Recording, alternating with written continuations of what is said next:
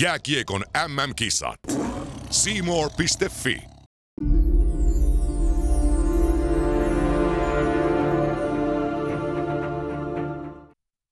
Oho, mikä viikonloppu takana. Hyvä maanantaita kaikki. Maailma ei ole enää entisensä.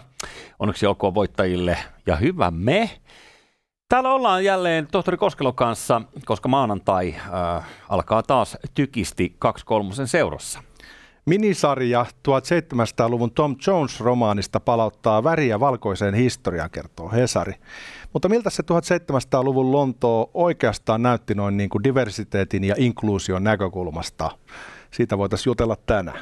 Jutellaan myös nopeasti tuossa alle Kotkarankista, jossa on saari myytävänä. Haluan ehdottaa sulle kiinteistökauppoja. Ää, tässä kuitenkin ennen sitä ää, sananen kaupallista yhteistyötä. Suomi vastaan Ruotsi hämöttää. Tän illan peli on klassikko. Kaataako leijonat kolme kruunua kotikisoissa illalla? Jos kaipaat lämmittelyä, niin kuin varmasti kaipaat, niin siellähän olisi aika huikeat pelit. Saksa, USA sekä Slovakia, Kanada tarjolla näin niin kuin lämmittelyksi. Vain Siimorella. Sieltä sä näet itse asiassa kaikki MM-kisojen ottelut, siis aivan kaikki, ja ilman mainoskatkoja tieteskin. Matsien välissä voit laskea sinivalkoiset ylikierrokset turvalliselle tasolle vaikka mestarien liigan välierillä. Ihan suositeltavaa puuhaa sekin. No niin, mutta noita maita kun tässä luetellaan, niin Unkari, Itävalta, Tanska, kivoja paikkoja elää ja vaikuttaa ja ennen kaikkea kivoja sen takia, että ne tulevat olevaan leijonille toivottavasti suupaloja näissä tulevissa otteluissa.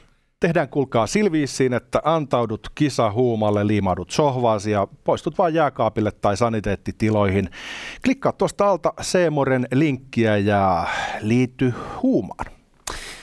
Hei, tämä on ollut yleensä tämä alku vähän sellainen, että tässä on hyvä näyttää sulle jotain semmoista, mikä, mikä saattaa innostaa sua.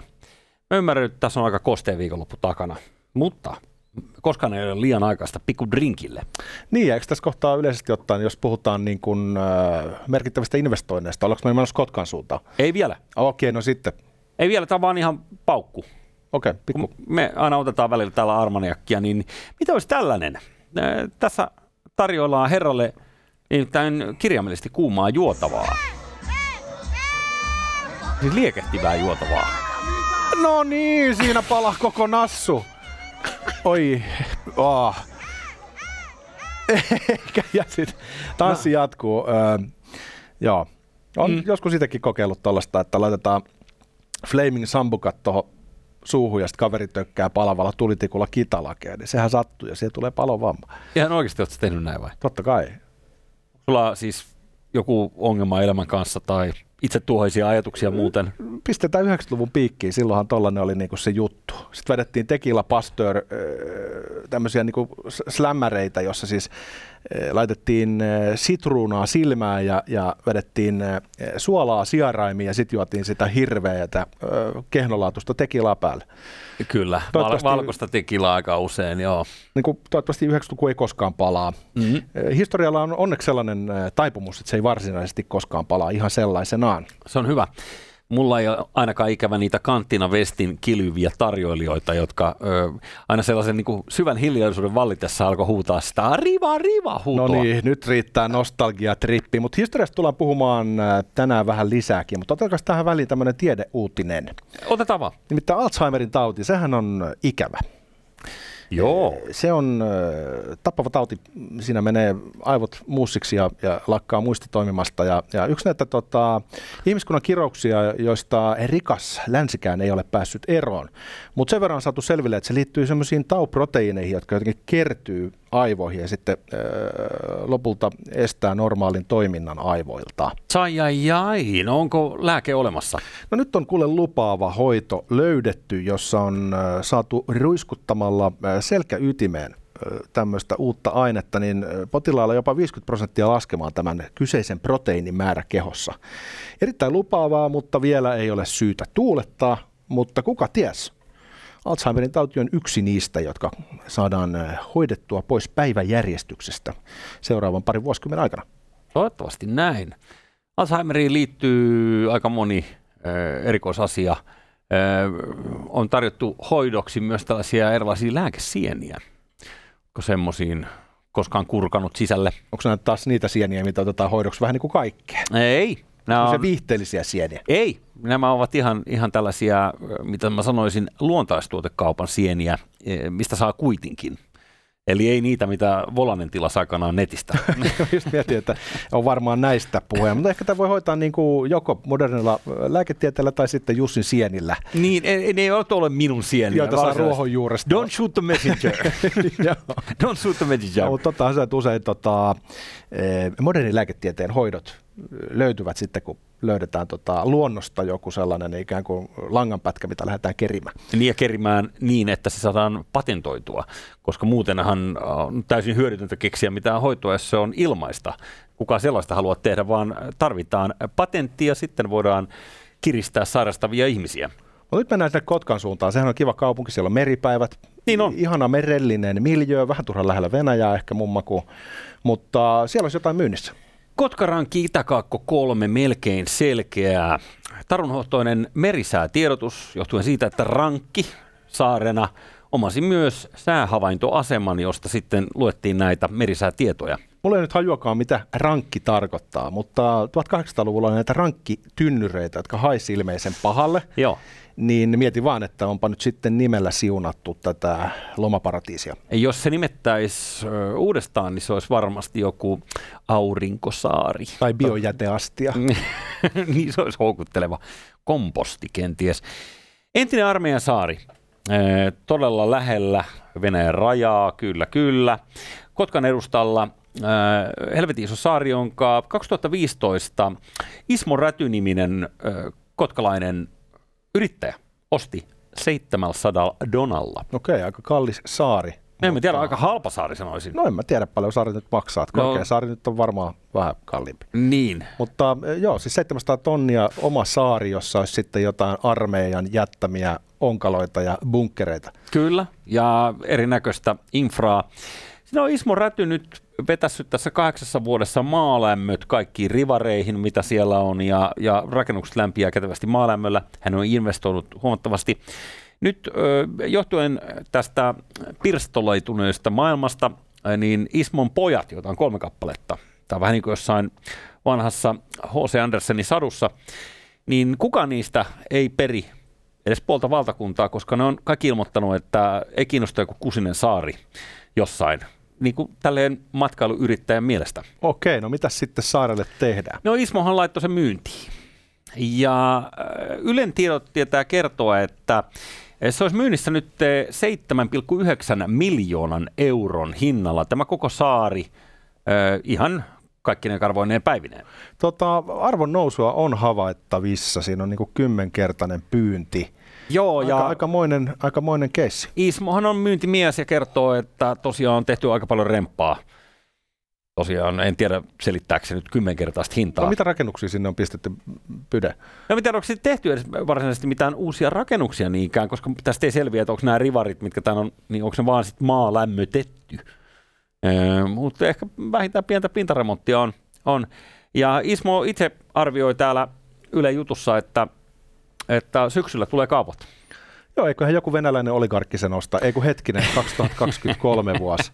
Ei, ei natsaa enää, koska siinä on se ihan hyvä kohde varmaan tuota jollekin liikemiehelle, jolla ei ole mitään sidoksia Venäjän tiedustelupalveluihin. Ee, niin, tämä on perinteisesti ollut näitä. Rankista, kun vedetään suoraan niin kuin harpilla muutama merimaili, no vähän reilumpikin matka, niin etelään, niin siellähän on tämä Suursaari, joka oli aikanaan osa Ruotsin valtakuntaa eli meillä ja sitten se oli osa Venäjän valtakuntaa eli meillä, kunnes sitten talvisodassa niin väkinäiset venäläiset välirauhan päätteeksi kertoivat, että tämä nyt kuuluu näihin alueisiin, joka menetetään – Tuosta rankilta voisi varmaan katsoa sitä kissa- ja hiirileikkiä, mitä NATO-voimat ja Venäjän laivasto pelaa tulevina vuosina Itämerellä.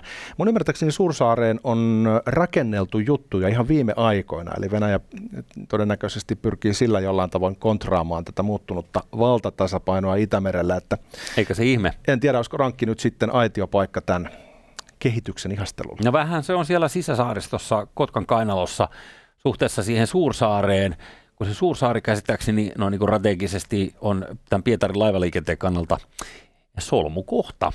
Ja semmoinen, että se, kellä se on hallussaan, niin tuota, itäistä Suomenlahtia sitten ää, valvoo.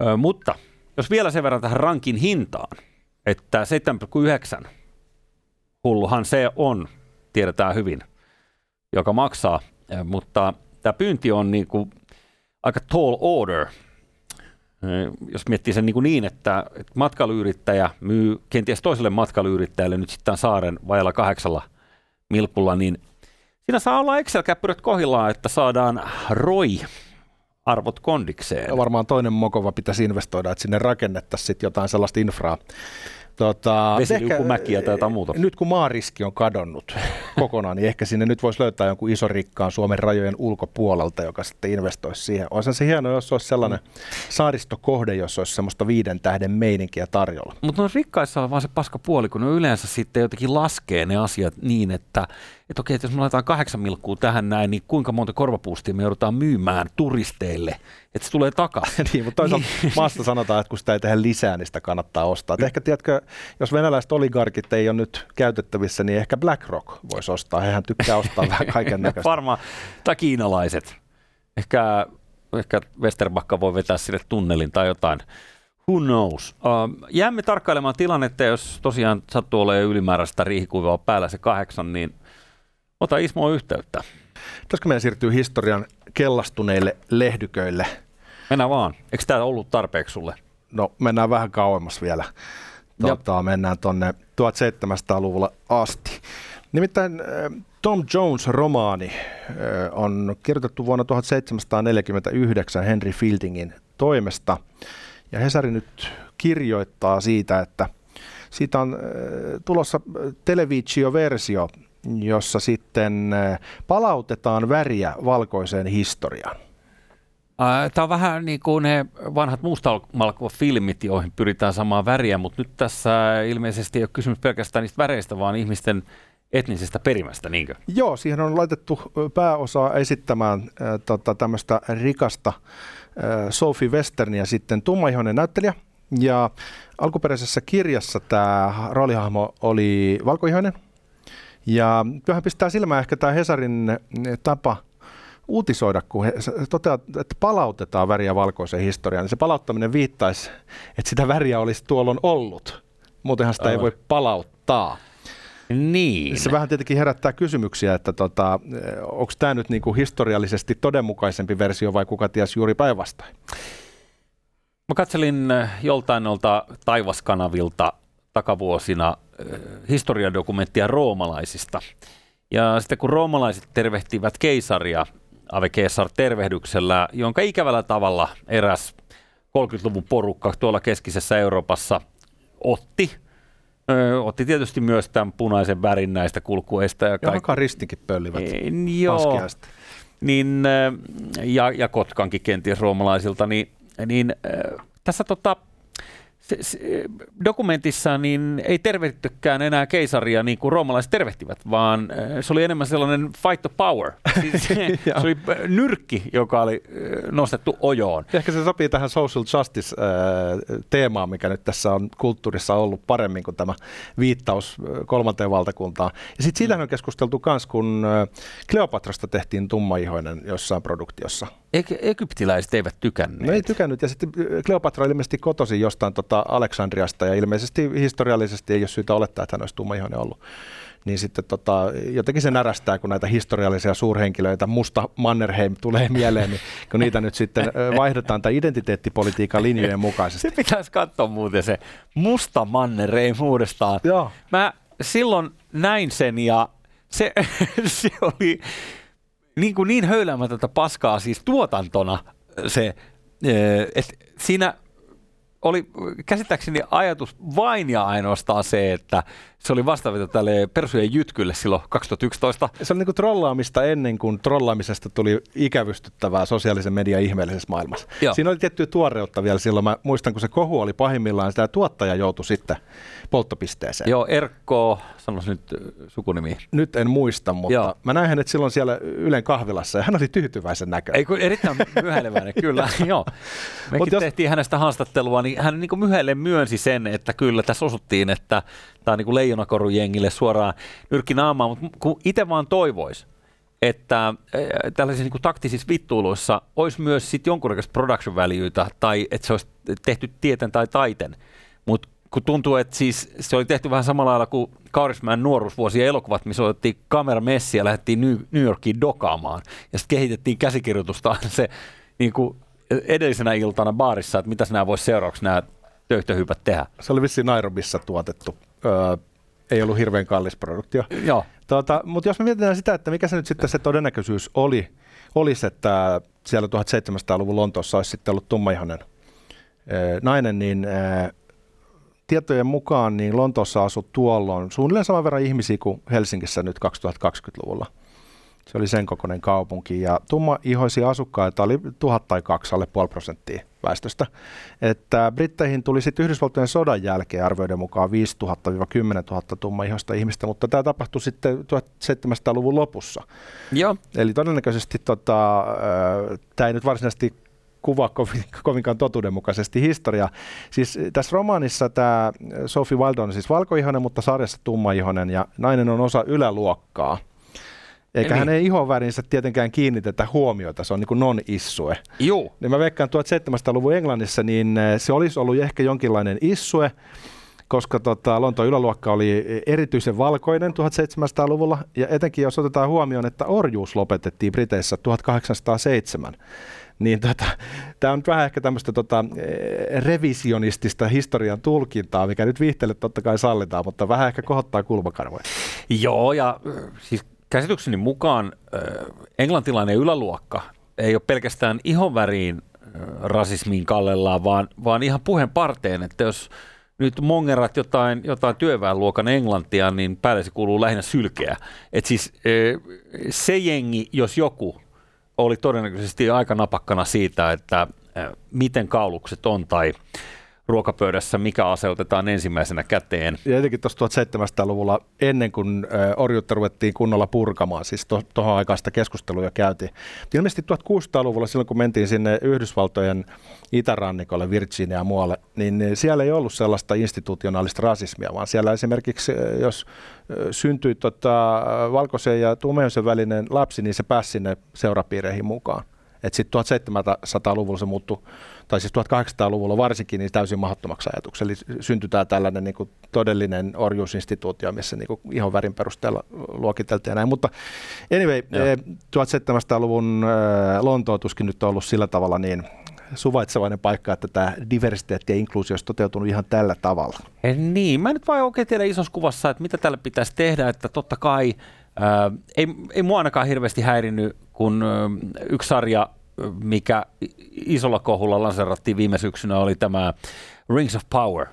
Eli, eli siinä jälleen huh huh mitä tuubaa, mutta äh, mun mielestä se ei kaatunut lainkaan siihen, että siinä oli äh, näitä eri rotuja, eli äh, Hobbitin kaltaisia tyyppejä heimona pyörimässä siellä keskellä skuttaa, josta ne oli sitten ihoväriltään kaiken värisiä, niin se ei mulle kaatunut tähän mahdottomuuteen se sarja, vaan... Se oli ihan, vaan paska. Niin, niin, ihan kokonaan toisiin syihin. Ja sitten tietysti se fantasian kuvittaminen, niin, niin jos nyt niin kuin lohikäärme voi olla olemassa, niin miksei voi olla sitten musta hobittikin. Nimenomaan. Ei se, ei, ei se sinänsä niin kuin, sille ei ole hirveästi merkitystä, mutta tuntuu vaan, että tämä on tällainen niin kuin, kummallinen tapa ö, ajatella, että jos, jos haluamme kuvata tarkasti jotain niin kuin mennyttä aikaa, niin se on jo itsessään rasistista, ö, koska jengille tulee paha mieli, jos ei tai siis varsinkin, jos laitat joku palvelusneidon, joka on jonkun toisen värinen. No, tämä on niin? ehkä just se isompi kysymys, että tavallaan lapsi lentää helposti pesuveden mukana. Ja sitten kun tätä on nähtävissä äh, kulttuurissa laajemmaltikin, ja siellä rupeaa Hollywoodistakin kuulumaan soraääniä, että pitääkö just tätä agendaa nyt puskea, niin kuin ihan satasella, kun se voi olla välillä pois sitten siitä taiteellisesta laadusta. Niin. Eli, eli tällaisia ongelmia saattaa ilmetä, ja tämä on se sama keskustelu, että kun tehdään remake jostain Ghostbustersista, niin sitten laitetaan naiset pääosaan, tai että puhutaan, että seuraava James Bond ei ainakaan saa olla valkoinen mies, että voisiko se olla nainen tai tummaihoinen mies, niin, niin tämä ilmentää ehkä sellaista tietynlaista vähän väkinäistä pyrkimystä nyt saada kaikki kulttuurituotteet vastaamaan tietyn porukan ihanteita 2020-luvulla. Joo. Ja eipä siinä mitään, tämä on varmaan ihan hyvä sarja ja näin edelleen. Mutta tota. Perustelu Hesari mitenkään sitä, että miten niin palautetaan no tämä, eipä, tämä, eipä, tämä väri? Eipä, eipä tota perustele. Tämä, ehkä miksi tämä nosto on niinku kiinnostavaa on se, että kun tämä osoittaa tavallaan sen liittolaisuuden, mikä tämän sarjan tekijöillä ja Hesarilla vallitsee. Eli jakavat vähän niin kuin samaa ideologista maailmaa, mm. missä katsotaan edistykseksi se, jos sijoitetaan historialliseen draamaan ää, diversiteetin nimissä sitten ää, erilaisia ihonvärejä. Ja Hesari otsikoitaan sillä tavalla, että ei se oikeastaan jää niin kuin epäselväksi. Mm. Tuohon muuten vielä sen verran noihin ihonväreihin ja, ja tähän orjuuteen ennen, ennen kaikkea, niin mä oon ymmärtänyt, että tämä slave-sana englannin kielessä pohjaa slaaveihin, jotka nyt on äh, niin viitivalkoista porukkaa kuin olla ei voi, mutta koska niitä käytettiin kai Euroopassa orjina äh, vanhaan hyvään aikaan. Joo, niin. siis äh, viikinkin nimeltä Volodymyr meni perustamaan Kiovan ja tota, äh, hänen puolisonsa nimi oli vissiin Helga. Nyt sä näet päässä viikingit, jolla on sellaiset sarvet kypärässä. Ja siitä tuli sitten Vladimir, niin kuin Putin ja, ja. ja Olga. Molemmat on tosi yleisiä slaavinimiä. Mutta se sana slaavi tosiaan tuli vissiin siitä, kun he keräilisivät laivoihinsa paikallista väestöä ja meni myymään sinne ottamaan imperiumiin tota, ta, tai Bysanttiin itse asiassa siihen. Hyvä, hyvä duunariporukkaa. Niin, niin, siitä saatiin sitten orjat markkinoille ja se on aika, aika, tota, aika synkkä historia toki. Kyllä, joten siinä mielessä ihminenhän on väkinäinen otus toiselle, susi toiselle, riippumatta ihonväristä ja, ja tietysti tämä ihmisen maailma on täynnä niin kuin vääryyttä ja verenvuorotusta. Mutta sitten tietenkin tässä on niin riski menemättä nyt liikaa semmoisen kaltavan pinnan kauhisteluargumenttien pariin, että jos todella, todellisen historian kuvaaminen muuttuu synniksi, niin silloinhan me menetetään kosketus aitoa ihmiskunnan historiaan. Että jos ei esimerkiksi voisikaan tehdä elokuvaa, missä niin kuin käytetään kaikkiin pahimpia mahdollisia sanoja niistä orjista, joilta on ristetty vapaus, joita myydään esineinä. Jos sitten ikään kuin Vogue-päässään sanottaisiin, että eihän tällaisia sanoja saa käyttää, tämä elokuva ei ole sopiva, niin. tämä aiheuttaa ahdistusta ja kauhua, tämä pitäisi suunnilleen kieltää, niin silloinhan me ollaan äh, sellaisen ikään kuin historian tuhon äärellä, joka muistuttaa enemmänkin jotain tämmöistä tota, valokuvien retusointia bolsevikkien toimesta kuin elävää kulttuuria, jossa on vapaus tehdä monenlaisia tulkintoja. Just näin. Ja se, että jos jollakin tulee paha mieli eri historian käänteistä, niin, niin herää kysymys, että, että tota, mitä saisi sitten olla. Eli, eli tota, ilmeisesti äh, se syy, että jollekin tulee huono mieli jostain seikoista, mitä on joskus tapahtunut, niin äh, en tiedä, pitääkö tässä kaikkien sitten vaan ikään kuin varoa, ettei nyt sitten vaan kenellekään tapahtuisi mitään. Vissi, eikä tässä sarjassa mitään vikaa, mutta jos tämä nyt heijastaa näitä sentimenttejä, niin ehkä tässä on syytä olla hereillä, koska kuningas on kuollut kauan kuningas. Jääkiekon MM-kisat. Seymour.fi